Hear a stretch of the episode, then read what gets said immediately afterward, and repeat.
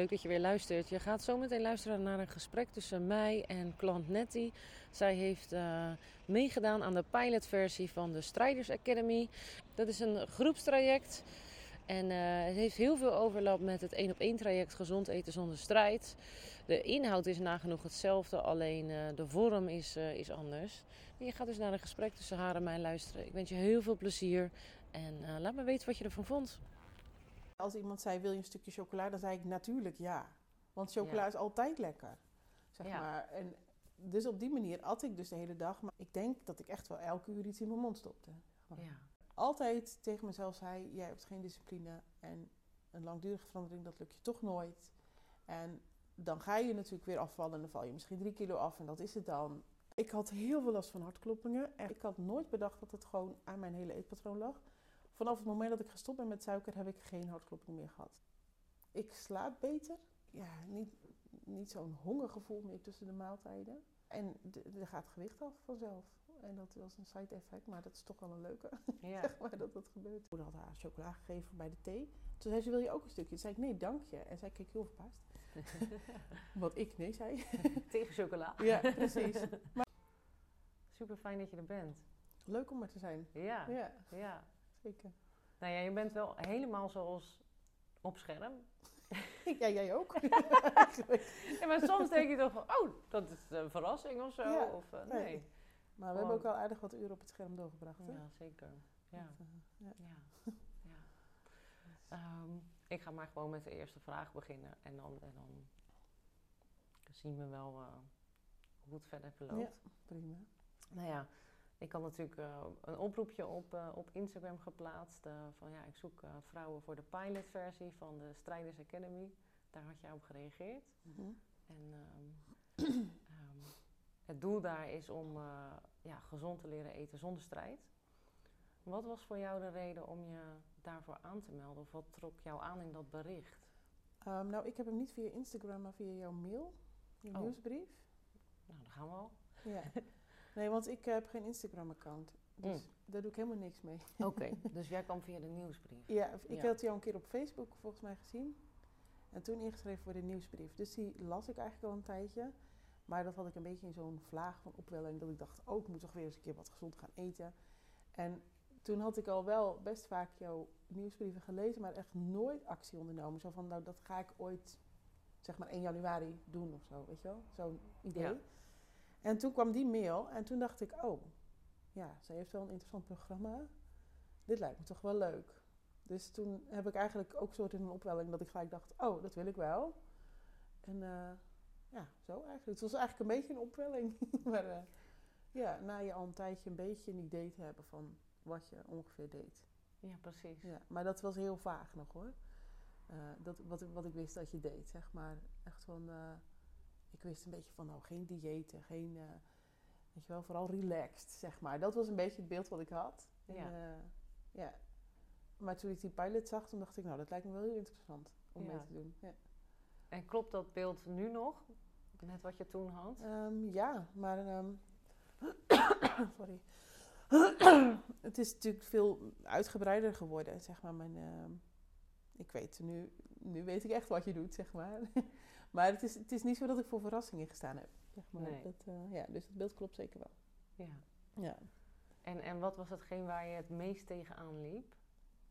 Voor mezelf? Ja. Voordat ik, uh, ja.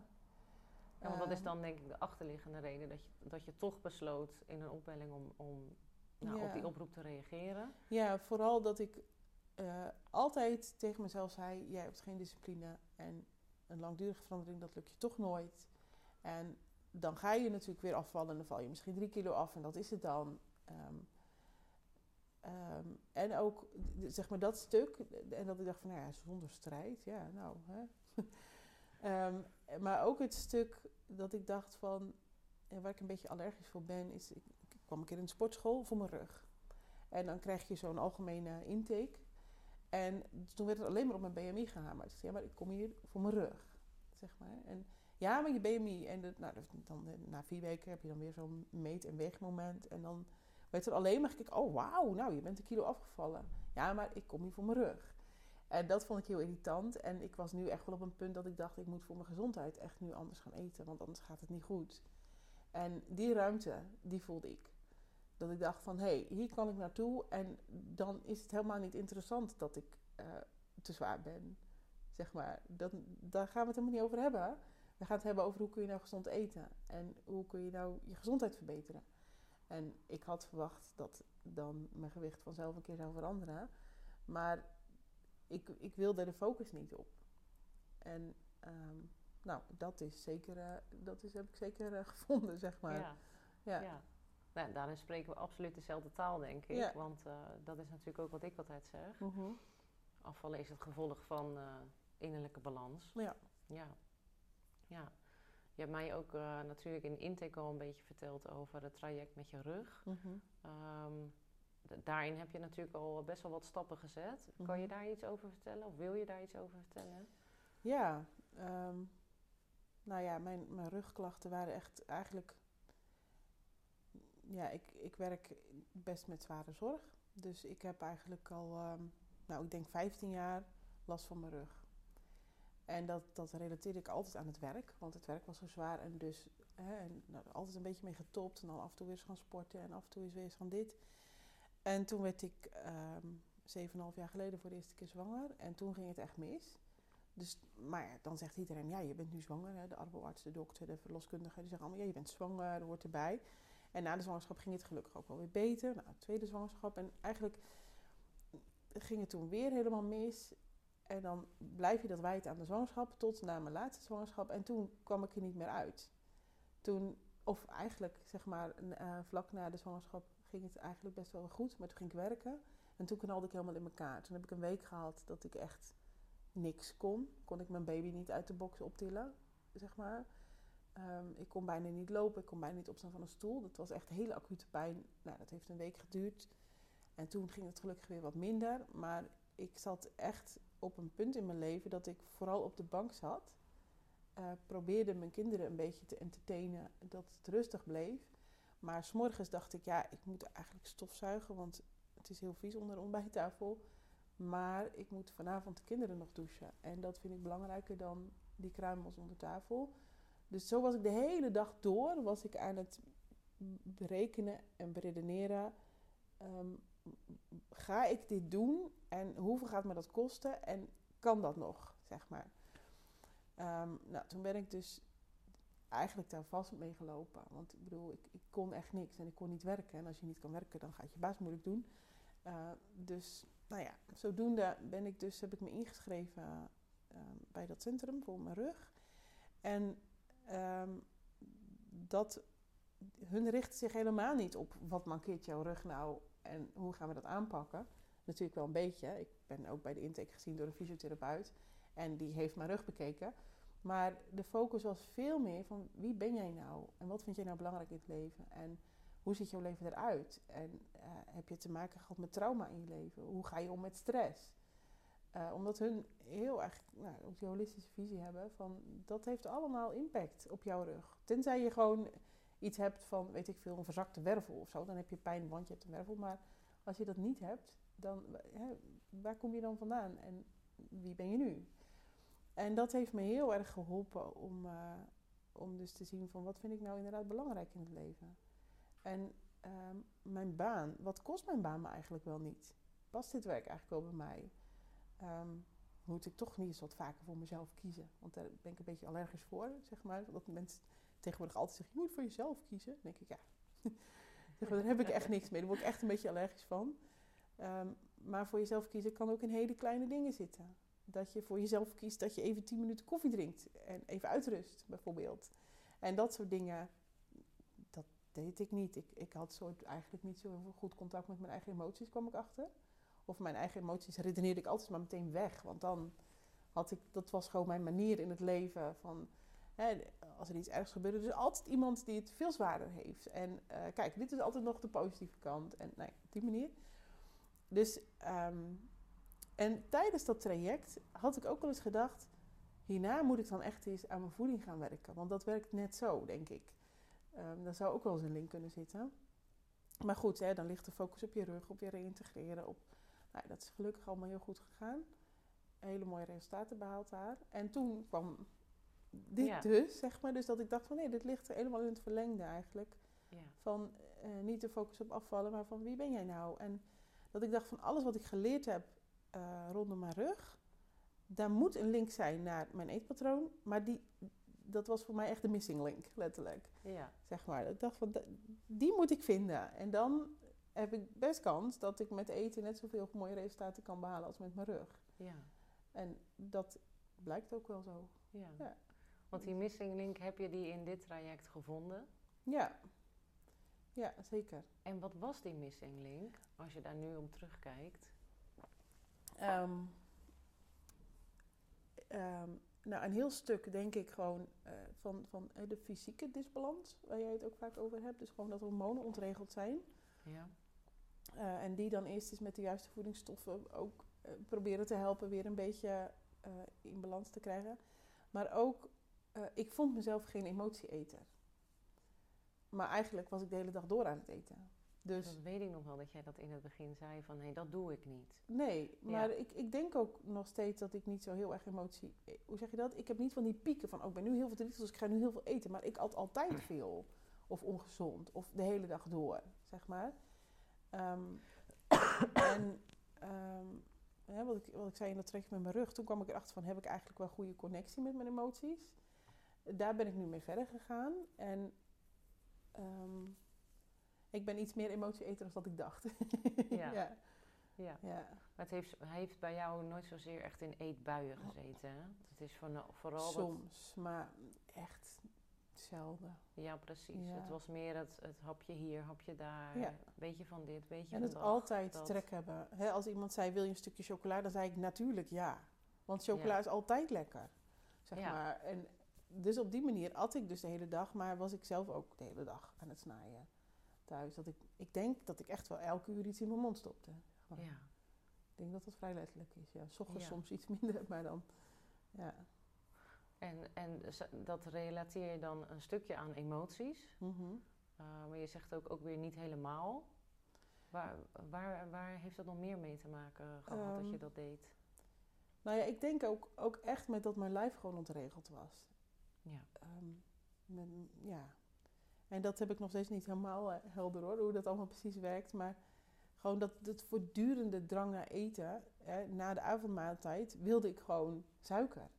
En dat was niet van, nou, ik zou nou wel het beste lekker stuk chocola willen, maar ik moet nu suiker. Ja. Zeg maar, dat was echt zo'n dwang waarvan ik me voor kan stellen dat iemand die aan alcohol verslaafd is of aan sigaretten, ja. dat die dat ook op die manier heeft, zeg maar. Dat was echt niet meer vrijblijvend. Nee. Dat, uh, dus dat, dat, ja, dat heeft dat heeft denk ik ook echt een heel stuk met het fysieke te maken. Dat was niet alleen in mijn hoofd dat ik die dwang had om chocolade te eten. Mijn lijf had gewoon suiker nodig. Dus dat, dat is ook wel echt een heel groot stuk geweest. Ja. Ja, ik hoor je net ook zeggen van dat is nog niet helemaal. Hè. We zijn nu natuurlijk negen weken onderweg van een tienweekse traject. Uh, daar heb je zeker stappen in gemaakt. Hoe, hoe, hoe verhoudt zich dat tot aan het begin van dit traject? Dus de trek nu, het, het moeten van mhm. suiker of iets van chocola na het avondeten. Hoe is dat nu? Nou, ik ben natuurlijk na zes weken na het traject, toen was ik er opeens helemaal klaar mee dat ik dacht van nou stop ik gewoon met de suiker, want dat kan ik nu wel uit gaan stellen nog. Maar dit, er is niks anders meer. Ik moet daar nu gewoon even, even heel radicaal de knop omzetten. Nou, toen heb ik twee weken echt compleet, dus dat is nu bijna drie weken dan, de eerste twee weken echt compleet suikerloos. Afgelopen weken waren er denk ik uh, drie kruidnoten of zo, zeg maar. Maar ja. Nou ja, over het algemeen echt suikervrij. En ehm, ja, dat is dan de eerste dagen even pittig. Sta je een beetje te bibberen en uh, echt wel de afkikverschijnselen. Maar ik heb nu geen trek meer in zoek naar het eten. Um, ik heb ook niet meer de behoefte de hele dag. Het, ik, ik, denk er nog wel heel vaak aan. Hè, dat ik denk van, oh, het zou best lekker zijn als ik nu chocola heb. Maar dan is dat niet meer mijn lijf die erom vraagt, maar ook de gewoonte. Hè? Als je natuurlijk een jaar lang elke avond een stuk chocola na het eten in je mond stopt, dan is dat niet na een week opeens geen gewoonte meer, zeg maar. Dus, maar ik kan er nu wel onderscheid in maken dat ik denk, ja, het zou lekker zijn. Ja, klopt. Maar hè, friet is ook lekker. En ik kan wel heel veel dingen ontdekken die lekker zijn, maar het is niet die dwang meer. Nee. Um, en ik ben nu ook naar drie eetmomenten, heel soms vier eetmomenten per dag gegaan. En dat helpt ook heel erg. Dat, dat geeft ook echt letterlijk rust in mijn lijf, zeg maar. En in het begin gaf dat me geen rust in mijn hoofd. Want dan was ik wel heel erg bezig van hoeveel moet ik dan eten? En eet ik dan wel genoeg tot aan de volgende maaltijd? Dan ging ik veel te veel eten, want anders was ik bang dat ik trek zou krijgen voor de volgende maaltijd. En dus dat is even ook een balans zoeken. Maar eh, dat geeft nu wel rust. Want ik denk inderdaad ook niet zo aan eten, want het is nu het eetmoment niet, zeg maar. Dus ik had laatst letterlijk dat mijn kinderen uit school kwamen en die zeiden: Wat gaan we eigenlijk bij de koffie doen? En toen dacht ik: Oh, oh ja, ja, misschien willen jullie wel wat eten. En dat was, nou, dat is ondenkbaar dat ik dat eerder had gedaan. Want natuurlijk geef ik er wat bij, zeg maar. Dus dat geeft wel aan dat ik echt, dat ik gewoon zelf nog helemaal dacht: Ja, nee, ik heb een uur geleden gegeten, dus ik hoef nu niks. Ik had er niet eens aan gedacht om hem wat te geven, zeg maar. ja. Dat is echt een, echt een enorme verandering. Ja.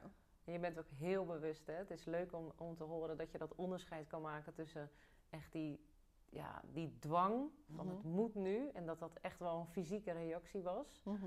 en, en tegelijkertijd nu ook weten van ja, het is ook logisch dat ik nu nog steeds af en toe aan eten denk. Want ik ben drie weken van de suikers af. En die gewoonte, die kost natuurlijk meer tijd om te doorbreken. Ja, ja precies. En dat geldt ook een beetje voor de discipline. Hè? Want kijk, uh, ergens moet je natuurlijk, als je gezond wil gaan eten, is er een stuk discipline wat je wel even nodig hebt. Hè? Die eerste twee weken zonder suiker, dat je echt denkt, nou ga ik het echt niet doen. Dan moet je even twee weken even volhouden, even doorbijten. Ja. Ehm, maar ik kan nu dan ook voor mezelf, bijvoorbeeld gisteravond dacht ik, want er lag nog chocola thuis in de kast, dacht ik, oh, zal ik een stukje nemen? En toen dacht ik, nee, dit doe ik niet. En dit doe ik nu dus wel op discipline, zeg maar. Want ik had ook kunnen denken, ja, één stukje maar. ik, ben nu zo eind afgekikt, dat kan prima. Maar toen dacht ik bij mezelf, ja, als ik dat nu doe, dan doe ik morgen weer één stukje en dan wordt het overmorgen twee en de dag daarna drie. Dus, ehm, maar die discipline is nu veel makkelijker op te brengen, want ik heb niet zo'n enorme drang om dat te eten. Het is lekker, ja, natuurlijk is chocola lekker. Ik vind chocola nog steeds lekker. Maar omdat die drang er dan niet is, is die discipline makkelijker op te brengen. Ja, het moetje er is eraf. Ja, en nu is het meer ik wil dit. Want dit levert mij heel veel op. Ja. ja. En, dan bedoel je het niet doen. Ja, het niet doen levert mij zoveel gezondheidswinst op. Dat ik daarom ervoor kies, zeg maar. En dat is soms een beetje discipline, want dan trekt die chocola toch nog wel een beetje. Maar omdat ik nu zo'n helder beeld heb van wat levert dit mij op, is het ook makkelijker om discipline op te brengen. Ja. Wat, wat, misschien wel even leuk voor de luisteraar dan, wat levert uh, het jou allemaal op? Um, nou ja, ik had heel veel last van hartkloppingen, echt dagelijks, zeg maar. En dan in de vorm van regelmatig dat mijn hart een keertje even oversloeg, zeg maar. Um, maar ook veel hartkloppingen. En ik had de laatste tijd ergens al wel dat ik dacht, als ik veel chocola eet, dan heb ik de dag erna heel veel last van hartkloppingen. Of zo, of diezelfde avond, zeg maar. Um, maar ik had, dus daar had ik wel eens een link tussen gezien, maar ik had nooit bedacht dat het gewoon aan mijn hele eetpatroon lag. Vanaf het moment dat ik gestopt ben met suiker heb ik geen hartklopping meer gehad. Eigenlijk. Of, ja, en ehm, eh, na het eten kan ik eigenlijk niet meteen gaan liggen. Want dan krijg ik ook heel gejaagd. Hè, dat had ik einde zwangerschap, had ik dat dan wel eens. Maar dan denk je, ja, dan zit er een kind en dan is alles opgepropt. Dan heeft je hart ook minder ruimte, zeg maar. Maar ik had dat er nu als mijn maag vol was en ik wilde even gaan slapen. Wat dan soms wel nodig is, omdat ik dan een nacht moet werken bijvoorbeeld. Dan lag ik helemaal niet lekker. En dat kan nu wel. Dus ik kan nu gewoon met de volle maag gaan liggen, zeg maar, zonder dat dat... Uh... Dus mijn hartslag is echt uh, nou, vele malen uh, rustiger. Um, ik slaap beter, heb ik het idee. Maar dat vind ik nog steeds dat ik denk, is dat nou echt zo? maar ik doe nu, ik werk natuurlijk vaak s'nachts of ik doe slaapdiensten. Dus dan word je ook wel eens gestoord. Kleine kinderen word je gestoord thuis. in je nachtrust. Maar ik heb toch het idee dat, men, dat ik minder moe ben en dat ik uitgeruster wakker word. Ja. Um, nou ja, de trek in zoet is, is nou, niet helemaal verdwenen nog, maar wel... Uh, hoe zeg je dat? Als ik het zie, denk ik nog steeds wel, dat is wel echt lekker, zeg maar. Maar ik kan er ook zeggen, ja, dat is lekker. Maar dat kan ook iemand anders opeten, zeg maar. Ja. Um, ik heb eigenlijk ja, niet, niet zo'n hongergevoel meer tussen de maaltijden. Um, ja, en er gaat gewicht af vanzelf. En dat was een side effect, maar dat is toch wel een leuke. Ja. zeg maar dat dat gebeurt. Weet je hoeveel er af is? Um, ik heb gisteren op de weegschaal gestaan en toen was het, ik, zeg maar, ik had gewogen, echt de eerste dag dat ik zonder suiker ging, had ik gewogen. En dus precies drie weken later was er uh, eh, 1,8 kilo af of zo. Oké. Dus, uh, Mooi. Ja, prima. Gewoon. Zo hartstikke netjes in drie weken. Ja. En zeker precies. als je er ja, verder geen moeite voor doet, hè? Ja. Er ligt verder geen focus op. Nee, precies. Ik, ik merk wel dat dat ook een beetje gevaarlijk is. Want ik denk van, oh, kijk, ga afvallen. Het is toch wel leuk dat ik toch dan daar te veel naar ga kijken. Maar dan gaat mijn focus echt verkeerd. En dan weet ik dat ik keuzes weer ga maken omdat ik wil afvallen. Terwijl ik keuzes wil maken omdat ik gezond wil zijn. Zeg ja, precies. Dus ja, dat. Dat zijn ja, best wel... Ja, maar uh, ook wel bijvoorbeeld... Ik had altijd een hele droge huid hè, in mijn gezicht. Ja. Dat ik echt dat je van twee meter afstand de schilfers kon zien, zeg maar. En dat gaat ook weg. En terwijl ik denk, het vriest buiten op dit moment. En dan had ik altijd vreselijk... Nou, er kon geen crème tegenop. En dat verdwijnt ook. Wat zeg maar. interessant. Ja. Is dat al verbeterd sinds het begin van het traject of echt toen je bent gestopt Toen ik met stopte suikers? met suiker. Ja. Ja. ja. Echt een week erna dacht ik opeens, huh? Het lijkt wel of ik een verandering zie, zeg maar. Ja. Ja, en ook, ja, dat waren som, kijk, sommige klachten ben je soort helemaal niet van bewust, hè, omdat je dan denkt dat het normaal is. Mhm, Zeker. Ehm, maar bijvoorbeeld bij bepaalde voedingsmiddelen had ik best wel de dag erna dan eh, last van mijn darmen of zo. Als ik eieren had bijvoorbeeld, ja. had ik de dag erna eigenlijk altijd wel een soort een beetje buikpijn. Dat is ook weg. En je eet nog steeds eieren? Ja, ik eet veel meer eieren. ik had toen uh, hooguit een ei per week en nu eet ik, eh, eet ik dagelijks eieren. Ja, Ja, precies. Ja. Dus, ja, de vraag is of het dan de eieren waren, hè? Of, of, of misschien de combinatie van voedingsstoffen. ja, Ja. precies. Ja, precies. Ik link het altijd dan aan het ei, wat ik Ja. gegeten had, zeg maar. Maar ehm, ja, dus, dus er zijn eigenlijk heel veel dingen veranderd. Ja, En in, in drie weken tijd, hè? Ja. Dat is echt, ja, ik, ik blijf het magisch vinden. ja ik Ja. ook. Dus ik, ik denk dan ook van als dit in drie weken gebeurt, wat is er dan over drie maanden allemaal verbeterd? Ja, precies. Dus eh, ja. ja. Ja. Ja. Ja. Mooi. super. ik ben er heel blij mee, ja. Ja.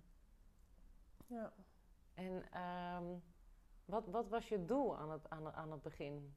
We hebben het net natuurlijk een beetje gehad over de reden waarom je aanmeldde. Maar, maar wat, was, wat was specifiek je doel? Wanneer was, zou, was het voor jou geslaagd? Ehm, als ik gezondheidsverbeteringen zou vinden of zien. En dan bedoelde ik vooral ook, tenminste die hartkloppingen waren zo.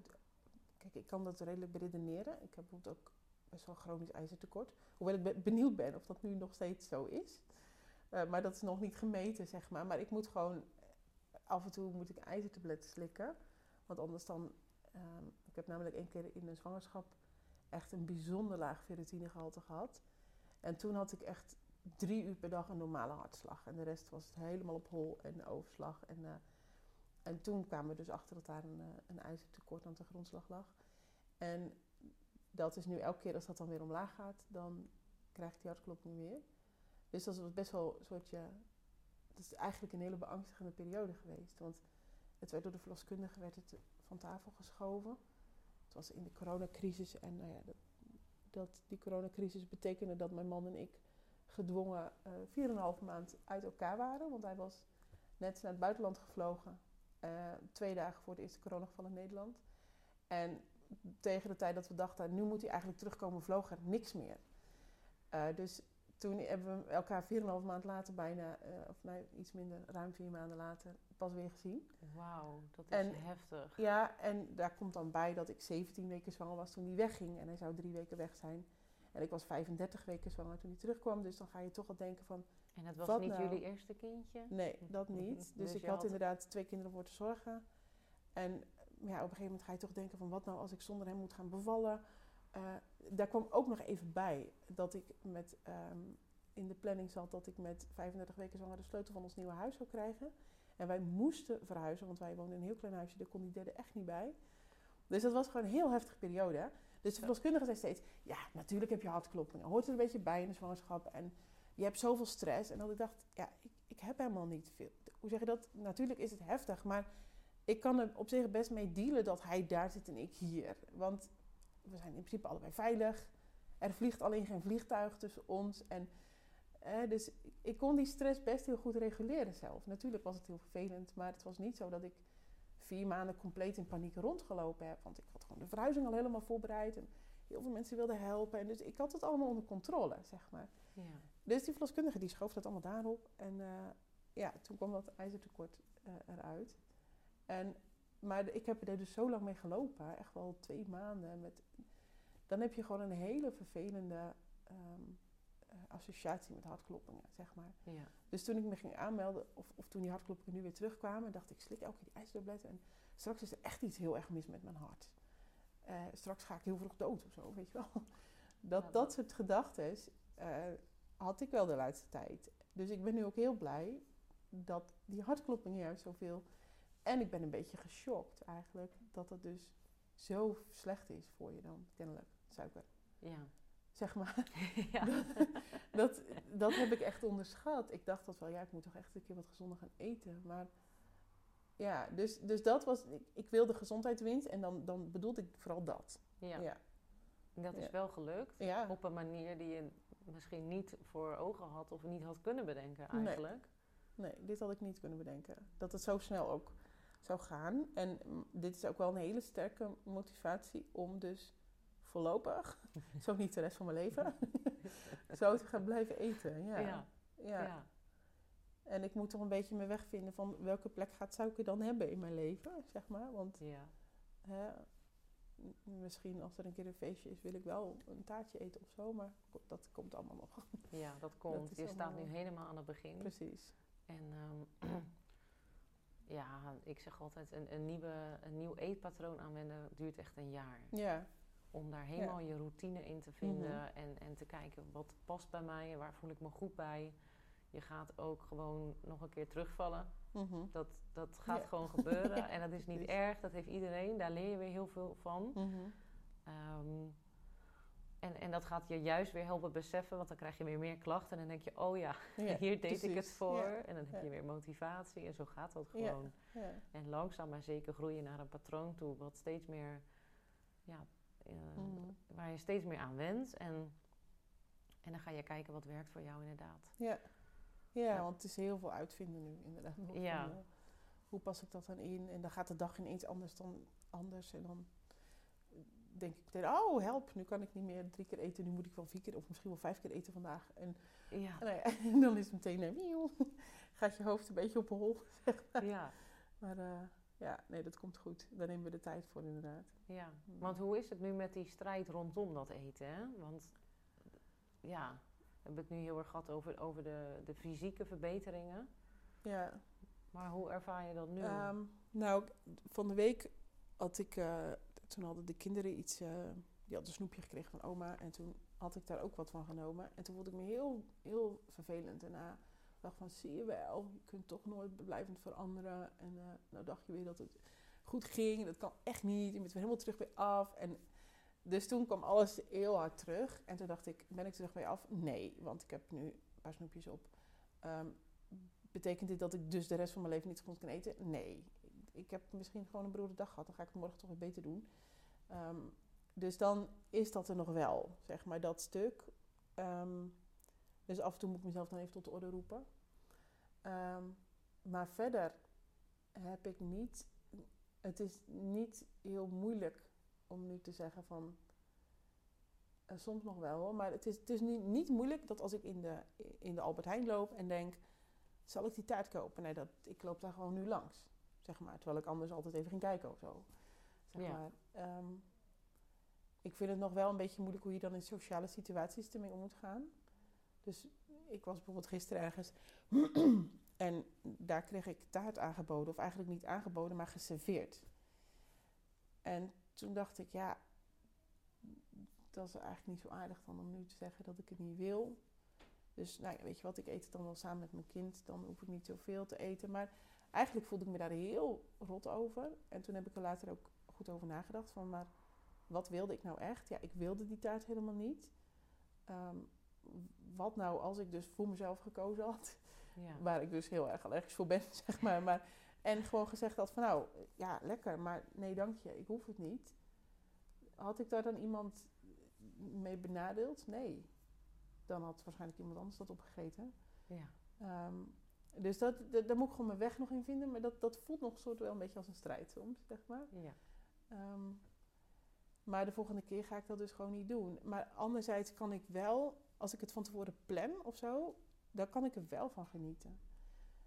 Ehm, dus laatst had ik dus, uh, toen hadden we ook iets thuis gekregen. En toen dacht ik, oh, als we nou dat als toetje doen na de maaltijd.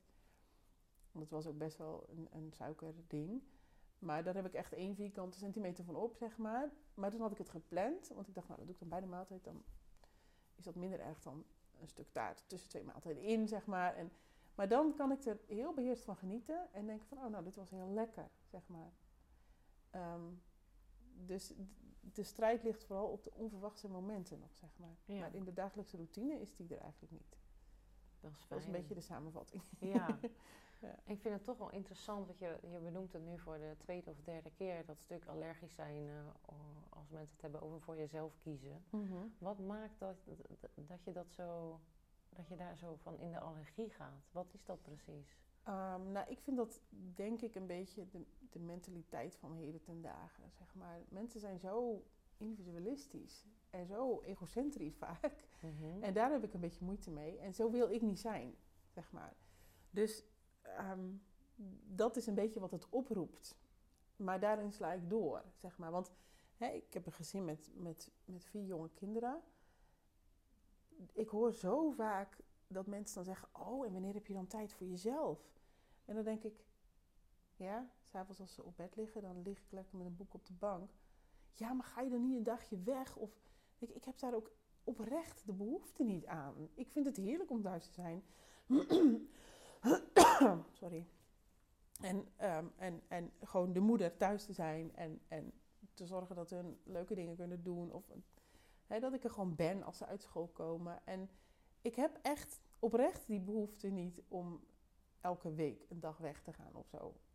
Dus, eh, maar mensen vullen dat zo gauw voor je in. Ja, maar je moet wel voor jezelf zorgen. Dan denk je, ja, natuurlijk moet ik voor mezelf zorgen. Maar dit, dat hoeft niet in, nou ja, dat ik dan alles uit mijn handen laat vallen of de kinderen bij de opvang breng, omdat ik dan zo nodig zelf een dagje moet gaan shoppen of zo. Dat, die behoefte heb ik echt niet, zeg maar. En ik heb heus tijd voor mezelf. En nou ja, dat is dan dus vaak s'avonds als ze op bed liggen, voordat ik naar bed ga. Daar geniet ik van. Ik denk ook heel vaak bewust van ja, over tien jaar heb ik een huis vol pubers. Dan heb ik die avonden niet meer. Ja. Zeg maar, nou ja, dan vind ik vast wel weer een ander moment, zeg maar. Maar dus dat is een beetje, het is een beetje gewoon hele maatschappij waar ik dan, wat gewoon helemaal niet past bij hoe ik ben of hoe ik wil zijn. Ja. Ehm, maar daarin ben ik wel doorgeslagen.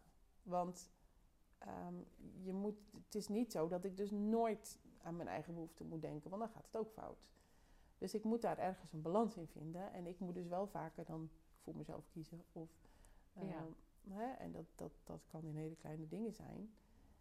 Um, ik noemde dat voorbeeld van de week natuurlijk ook. Dat, dat kan ook betekenen dat ik, als ik na de avondmaaltijd, als ze allemaal heel druk zijn, denk van, ik moet even stilte aan mijn hoofd hebben. Want ik ben helemaal overprikkeld door al die kinderen nu.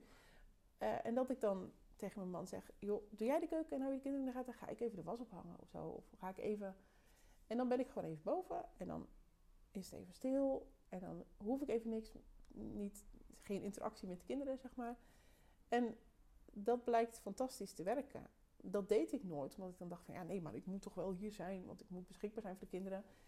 Um, die kinderen krijgen er helemaal niks van als ik 15 minuten de was ophang boven en papa die is beneden de keuken toch aan het opruimen en die is in de buurt. Uh, en dat levert dan op dat wij dan veel gezelliger naar bed gaan. Ja. Dus dat is echt wel iets wat ik nog steeds moet leren. Maar waar ik me nu wel steeds behoeft, bewust van ben van mijn eigen behoeften. Ja. En dan ook eh, kijk, en soms kan het niet, hè? Want soms zegt mijn man ook net: ja, sorry, maar ik moet eigenlijk die en die echt nu bellen, bijvoorbeeld. Kan ook, maar dan hebben we het erover samen en dan vind je een ander moment, zeg maar. Ja. Het alleen al uiten is vaak al, uh, al een heel grote stap. Ja. en uh, ja, dus ik, ik ben me er wel echt steeds bewuster van. Ja. En dat geldt dus nu ook met eten, bijvoorbeeld. Dat ik probeer gewoon momenten te vinden dat ik denk, ja, dan het resulteert er dus nu zelfs als in, nou ik had echt nooit gedacht dat ik het ooit zou doen, dat dan mijn dochter uit de peuterspeelzaal komt en dat ik haar dan een lunch aanbied en dat ik daarbij zit zonder zelf wat te eten. Want ik heb geen etenstijd nu, zeg maar. Ja, en dat, dat moet ik er nog steeds een beetje aan wennen, maar dat is ook heel prima. Zij vindt het ook best dan. Dan eet zij lekker een boterham en ik zit er gezellig bij. Ja. We hebben nog steeds een heel gezellig moment samen. En dan, ja, Ik dacht voorheen dat dat niet kon. Dan dacht ik, nee, we moeten wel samen eten. Dat weet ik nog, ja. Want dat was best een struikelpunt. Ja. hoe doe ik dat dan? Want ik vind die eetmomenten wel heel belangrijk. Ja. Wat, ik, wat ik begrijp, dat heb ik zelf mhm. ook. En ik denk heel veel mensen die dat wel herkennen. Mhm. Maar daar heb je nu dus dan toch uh, ja. uh, de vrede in gevonden. Ja, nou zeker als het dan alleen met één kind is, zeg maar, hè, het hele gezin. Uh, dan, dan, dan pas ik me soms wel aan hoor. Dat ik ja. laatst dacht, ik heb echt nog geen trek, maar ik ga nu gewoon mijn avondeten eten. Want dat doet iedereen nu. Dan ga ik niet na een uur uh, dat nog een keer doen. Uh, maar in het klein, zeg maar, in het ontbijt en nou ja, de, als de lunch is met één kind, dan kan dat wel wat makkelijker. Ja, ja. ja. fijn. Ja, zeker. En um, heeft die check-in tool, heeft die daarbij geholpen bij, bij, dit, bij dit hele stuk waar we het net ook over hadden? Hè? Dat, dus, dus net zei je inderdaad van, ja, dan ga ik even weg, dan stap ik even uit, dan voel ik van, mhm. oké, ik heb hier uh, even nu behoefte aan. Is dat, is dat door die check-in? Of uh, nou, dit is eigenlijk ook wel iets wat ik heel erg geleerd heb al in het traject voor mijn rug, zeg maar. Dus die check-in is eigenlijk soort een, een, nou ja, eigenlijk een beetje het verlengde daarvan. Ja. Zeg maar, deze dingen was ik gaan doen um, in, terwijl ik in dat traject zat, ja. zeg maar. Um, dat was ook wel een oefening. Dus eigenlijk was dit eentje dat ik dacht, oh ja, hier moet ik gewoon wat vaker weer aan denken, ja. zeg maar. Um, en of, wat ik daar ook heel erg geleerd heb, is van...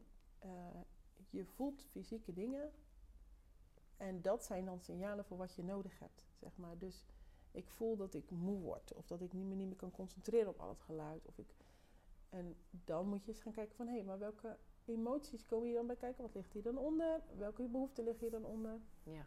Um, ja, dus, dus die check-in was, check-in doen was echt soort, eigenlijk deed ik dat soort al, maar ik had hem nog nooit gelinkt aan eten. Zeg maar. Nee, precies. Ja.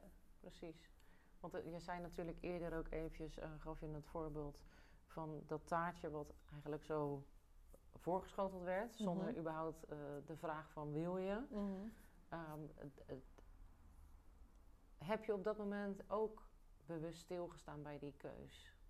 Nee, nee. Nee, want toen dacht ik, oh ja, nou goed, nou is het er al. En toen ik op de terugweg in de auto zat, toen dacht ik maar, hé, hey, wacht even. Wat gebeurde hier nou? Want eigenlijk baal ik ervan dat ik het gegeten heb. Um, dus, en toen dacht ik, ik had eigenlijk wel keus. Maar op dat moment voelde dat gewoon alsof ik geen keus had. Ja. Dus de volgende keer, dan heb ik wel keus. De grap is dus dat, um, het was namelijk bij mijn moeder en dat ik, een paar uur later uh, kwam mijn schoonzus daar en die kreeg, uh, dat was in de middag, en die had, mijn moeder had haar chocola gegeven bij de thee. Toen zei ze, wil je ook een stukje? Toen zei ik, nee, dank je. En zij keek heel verbaasd. Wat ik nee zei. Tegen chocola. ja, precies. Maar toen, toen dacht ik, oh ja, zie je wel. Dus zo makkelijk is het. Ik kan gewoon nee zeggen, dankjewel. En dat vindt ze helemaal niet erg. ja. Maar toen werd wel de vraag gesteld. Ja. ja, zij stelde het meer in de vraag. Dat werd niet al zo... Ja. Ik stond ook op het punt om naar huis te gaan. Dus die situatie was een beetje anders ook. Ja. Maar... Um, maar dan is wel het verschil dan tussen bewust en onbewust, hè? Ja. Dus ja, als het allemaal... ja, dat, dat, dat, daar hebben we het natuurlijk ook vaak over. Je hebt alleen met... Als je bewust bent, heb je keus. Ja, precies. Maar die, maar die reflectie die je bijvoorbeeld in de auto hebt gedaan... die is natuurlijk wel weer heel, heel nuttig geweest. Ja. Want die maakt dat je volgende keer denkt... oh, maar wacht even, zo'n situatie ken ik. Ja, precies. En hoe ik toen heb gehandeld, dat wilde ik eigenlijk niet. Dus ik ga het nu anders doen. Ja, en die maakt ook dat ik nu niet denk van... nou, de hele week is toch al verknald, want ik heb gisteren een taartje op, of een stukje ervan. Want ik heb heel weinig op, uiteindelijk. Ja. Uh, maar dat ik dus dat soort dingen bedenk van, punt 1, het was heel weinig. Punt 2, ik heb hier heel veel van geleerd. Ja. Dit is niet alles verknald. Nee, dit was een fantastische leersituatie. Super, het had leuk geweest als ik die suiker niet had gegeten, want ik had de rest van de dag wel meer behoefte. Of wel vaker dat ik dacht van, oh, er ligt bij mij thuis, oh, hmm, daar ben ik langsgelopen op discipline, zeg maar. Maar wel, dat was wel, dat merkte ik wel fysiek dat ook. Dus dat is, dat is heel fijn. En dat ik nu echt de volgende keer denk ik gewoon dat ik nee ga zeggen. Ja. ja. We hebben maandag hebben we thuis een feestje. Dus we hebben soort van taart in de planning. Maar ik ben al heel lang aan het denken of ik dat wel ga doen. Ik dacht, misschien gaan de kinderen wel dat dan lekker eten. Want die kijken er al helemaal naar uit, zeg maar. Maar misschien ga ik wel dat niet doen. Ja, ik weet het nog niet. Maar Dat zou zomaar eens kunnen. Omdat ik gewoon dan denk, ja, maar ik kan ook een heel gezellig moment met hen hebben zonder dat, het, zonder dat ik dat eet. Of zo. Ja. ja. Dat ben ik wel echt los gaan zien, ja. Ja. Dat, uh, ja, en misschien ook nog een mooi voorbeeld van pas. Toen, toen had ik ook wel een... Uh, daar hielp de check-in heel erg goed. Ehm, toen was mijn, uh, dat was in het weekend. En mijn dochter, die is drie, ehm, die, die, die was niet ziek. Maar die was de hele week al dat ik dacht van... Blake Becky, je bent zo moe, zeg maar dat. Dus dan kijk je toch wel eens vaker van... Gaat het wel goed met mijn kind, hè? Je kent het. En die kreeg op een gegeven moment... Uh, kreeg ze, dat was zaterdagavond... Ging het plassen heel erg pijn doen. En s'avonds was ze echt compleet hysterisch, zeg maar. En toen dacht ik... Die heeft een blaasontsteking, denk ik. Maar ik dacht, nou, kijk nog even de nacht aan, want niet meteen. En um, vervolgens de dag erna naar de huisartsenpost, inderdaad, blaasontsteking. Dus nou, medicatie en zo. Maar zo'n heel klein meisje met blaasontsteking. Hoe oud is ze? Drie. Ja. Dus dan moet je wel uh, alert zijn dat ze niet koorts krijgt, gaat kotsen. Nee. Ik ben dan niet in paniek als moeder, want ik denk: oké, ze heeft een blaasontsteking, we zijn er op tijd bij, ze heeft antibiotica, ze is een gezond meisje. Hè, ik, ik maak me geen zorgen. Maar ik ben dan wel, en dat is ook een beetje wat ik denk in mijn werk in de zorg geleerd heb. Um, daar heb ik ook te maken met mensen die helemaal niet aan kunnen geven als ze bijna ziek zijn. En die kunnen gewoon in een hele korte periode heel erg ziek zijn. Dus ik ben heel erg gewend om voortdurend dan alert te zijn en hele kleine signalen op te pakken. Dus ik was eigenlijk die hele zondag, uh, was ik, stond ik op standje alert. Van, ja. oh, uh, eet ze nog wel? Wordt ze misselijk? Uh, krijgt ze koorts? weet je wel, dat. En toen lag ik, toen lag s'avonds alle kinderen op bed en dacht ik, zo, nou ga ik echt chips eten. Want daar heb ik nou echt trek in. En het is zondag, dan mag ik best een keer een extra eetmoment. En, maar ik lag eigenlijk al in bed. Ik dacht, nou, ik ga gewoon echt naar beneden, ik ga chips halen. En dacht ik, wacht even, waarom wil ik nu eten? En toen ging ik erover nadenken en toen dacht ik, ik sta zo op stand alert. Ik wil dat even reduceren of zo, zeg maar. Ja. En toen was die check-in toe heel... Toen dacht ik, nee, ik, dit is helemaal niet mijn behoefte. Mijn behoefte is nu tot rust te komen. Want ik ben, mm, mijn hoofd staat gewoon... Dus wat kan ik nu het beste doen? Lekker blijven liggen in bed. En dan val ik vanzelf wel een keer in slaap. En dat duurde inderdaad wat langer dan anders. Maar dat was echt een moment dat ik echt ook de volgende ochtend dacht... Ja, zie je wel, ik had die chips echt niet nodig. Ik had rust nodig. Dus als ik uit bed was gegaan en was gaan eten... dan had ik nog minder lekker geslapen. En dan kom je natuurlijk weer in die ja. Dus dat was echt wel zo'n yeah moment. Super. Wat echt heel goed, waar echt één op één gewoon te zien was. Ja, zie, dit heb ik nu nodig en daar ga ik nu voor kiezen. Ja. En dat werkte heel goed. Heel mooi voorbeeld. Ja. Dit is ook interessant, hè, want dit is, dit is wat, eh, wat ik heel veel terugzie en wat heel veel mensen doen, is we, we, we, we kiezen eigenlijk een hele rare oplossing voor de behoeften die we hebben. Dus we, hebben behoefte aan rust en besluiten dat op te lossen met eten. Want natuurlijk, als je er gewoon heel rationeel over nadenkt, een super vreemde oplossing is voor het probleem. Ja, precies. Um, ja. Vermoeidheid is voor mij ook echt een trigger, ben ik achter. Dat als ik moe ben, dan wil ik gaan eten. Ja, de meeste mensen die moe zijn, gaan slapen. Ja. dat is veel logischer. Ja. En, uh, ja, ergens is die nog wel uh, fysiologisch verklaarbaar. Omdat als je, als je moe bent, uh, dan, dan zou je lijf dat misschien ook kunnen ervaren als een energietekort. Mm -hmm. En ja. dan is het vanuit dat oogpunt is het misschien niet zo gek om te gaan ja, eten. Precies. Alleen um, ja, hedendaags is er natuurlijk meestal niet echt een energietekort. of je moet echt niks gegeten hebben die dag. Nee. Ja. Ja. ja. precies. Ja, mooi. Fijn dat dat zo is gelukt. Ja, zeker. Ja. Het was een hele leuke, ja. Ja. ja. Dus. Ik denk dat het goed is om een beetje richting de afronding te gaan. Ja. Je hebt heel veel verteld. Uh, heel veel persoonlijke verhalen gedeeld. Dank je wel daarvoor. Um, hoe, hoe kijk je nu terug op... Uh, ja, we, we, we, hebben nog één sessie met elkaar. Mm -hmm. uh, en dan is de pilot uh, is afgerond. Als mensen natuurlijk straks in de Academy instappen... is het een jaartraject. Dus, dus ja... Dat is eigenlijk een soort sneak peek heb je mm -hmm. gehad. Ja. Um, wat, wat, wat, ja, hoe kijk je erop terug? Op alles wat we hebben gedaan, geleerd, ja. de, de groepsdynamiek. Um, ja. ja. heel positief. Ik vond vooral dat we naast de sessies ook een, uh, de, de WhatsApp-groep hadden. Die heeft mij heel vaak ook geholpen om uh, te zien en te horen hoe het met anderen gaat. Um, maar ook om zelf soms dingen te delen. Die vond ik heel waardevol. Omdat je echt met gelijkgestemde mensen was. Um, uh, en ook gewoon, nou ja, ik, ik, ik, had het idee dat niemand kwam van... hé, hey, nou, ik ga eens even 20 kilo afvallen. En dit is nou het programma, zeg maar. En um, Want dat had ook gekund misschien. Geen idee. Maar ik ben blij dat dat niet zo was, zeg maar. Daar heb ik ze wel op geselecteerd, uh, Oké. iedereen. Ja, dat dat niet het doel was. Nee. Nee. Nee, precies. nee. Nee, en dat, dat vond ik heel fijn. Dat je op die manier... eh, ehm, de verhalen werden eigenlijk altijd herkend. En ik heb ook nog nooit bij een ander gedacht van... Huh, waar is die nou mee bezig? Zeg maar. Het was echt gelijkgestemde groep, denk ik. Ehm, ik vond de frequentie van wekelijks ook echt fijn. Want dat, volgens mij in de Academy ga je dat iets... eh, dat is natuurlijk een jaar. Ook wekelijks. Ook wekelijks. Ja, we gaan elkaar ook wekelijks spreken. Ja, Ja, dus dan hebben mensen een jaar lang tijd om wekelijks... Ja. Ja, En ik denk, want ik vind het inderdaad tien weken is echt... Het is voorbij gevlogen. ja. Dat ik echt denk van ja, maar ik, ik begin net. ja. Terwijl je aan van tevoren, aan, als je begint, denk je nou ja, over tien weken dan ben ik ergens. Nou nee, ik begin net. ja. dat, eh, ja. Ja, dus dat, eh, het is heel snel gegaan. Maar ehm, ja, intensief was het, in de zin van intensief contact. En dat vind ik heel positief. ja. Ja. ja. En ik denk dat een jaar echt niet overbodig is. Als mensen hier dan willen beginnen. Nee. Nee, precies. Ja.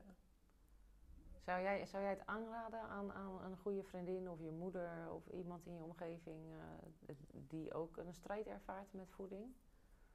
Eh, dat denk ik wel. Hangt wel een beetje af van de persoon, hè? Want, en dat zeg jij natuurlijk ook wel mm, af en toe. Sommige mensen die zijn gewoon niet, die willen niet eh, echt eerlijk kijken van mm, wat zit er nou onder. Of die kunnen dat gewoon niet zo goed. Ja, Dat zou ik niet aanraden. Zeg maar, als je dat niet, niet eh, ja, dit is echt letterlijk wat je zegt op je site. Maar, ja. maar dat is ook echt zo. Als je, je moet echt bereid zijn om te. En het is gewoon niet altijd leuk om dingen bij jezelf te ontdekken of zo. Maar het is wel wat het helpt. ja. Ja, Het is Ja. wel de rauwe waarheid. ja precies. Ja. Ja. Maar dat is, ja. Ik zit nu even de link te maken naar de traject zonder rug. Eh, er, er zijn ook mensen die denken, jij zou dat nou ook moeten doen. Want dan weet ik dat iemand ook heel lang rugklachten heeft. Maar bij andere mensen weet, dan weet je gewoon dat dat niet gaat werken. Die gaan dan na drie weken zeggen, ja, ze zitten alleen maar te praten. Dat helpt toch niet. Ja, Zeg maar, snap je? Je moet wel echt, echt zelf willen reflecteren op je, je eigen handelen en denken. En, eh, maar dan zou ik hem zeer zeker aanraden. Ja, en levert het heel veel op. oké. Ja, Nou, dankjewel. dus, ja. Ja. Wilde je er nog iets aan toevoegen? Nou, denk ik niet. Ik geloof dat we wel aardig wat gezegd hebben. Oké. Ja, Nou, heel erg bedankt voor je komst. ja geen dank. En fijn je een Graag keer eh, in, het, in real life te Ja, zien. precies. Ja. leuk. Heel leuk. Ja, Super. Dankjewel. graag gedaan. Ja, en jij bedankt voor eh, de pilot.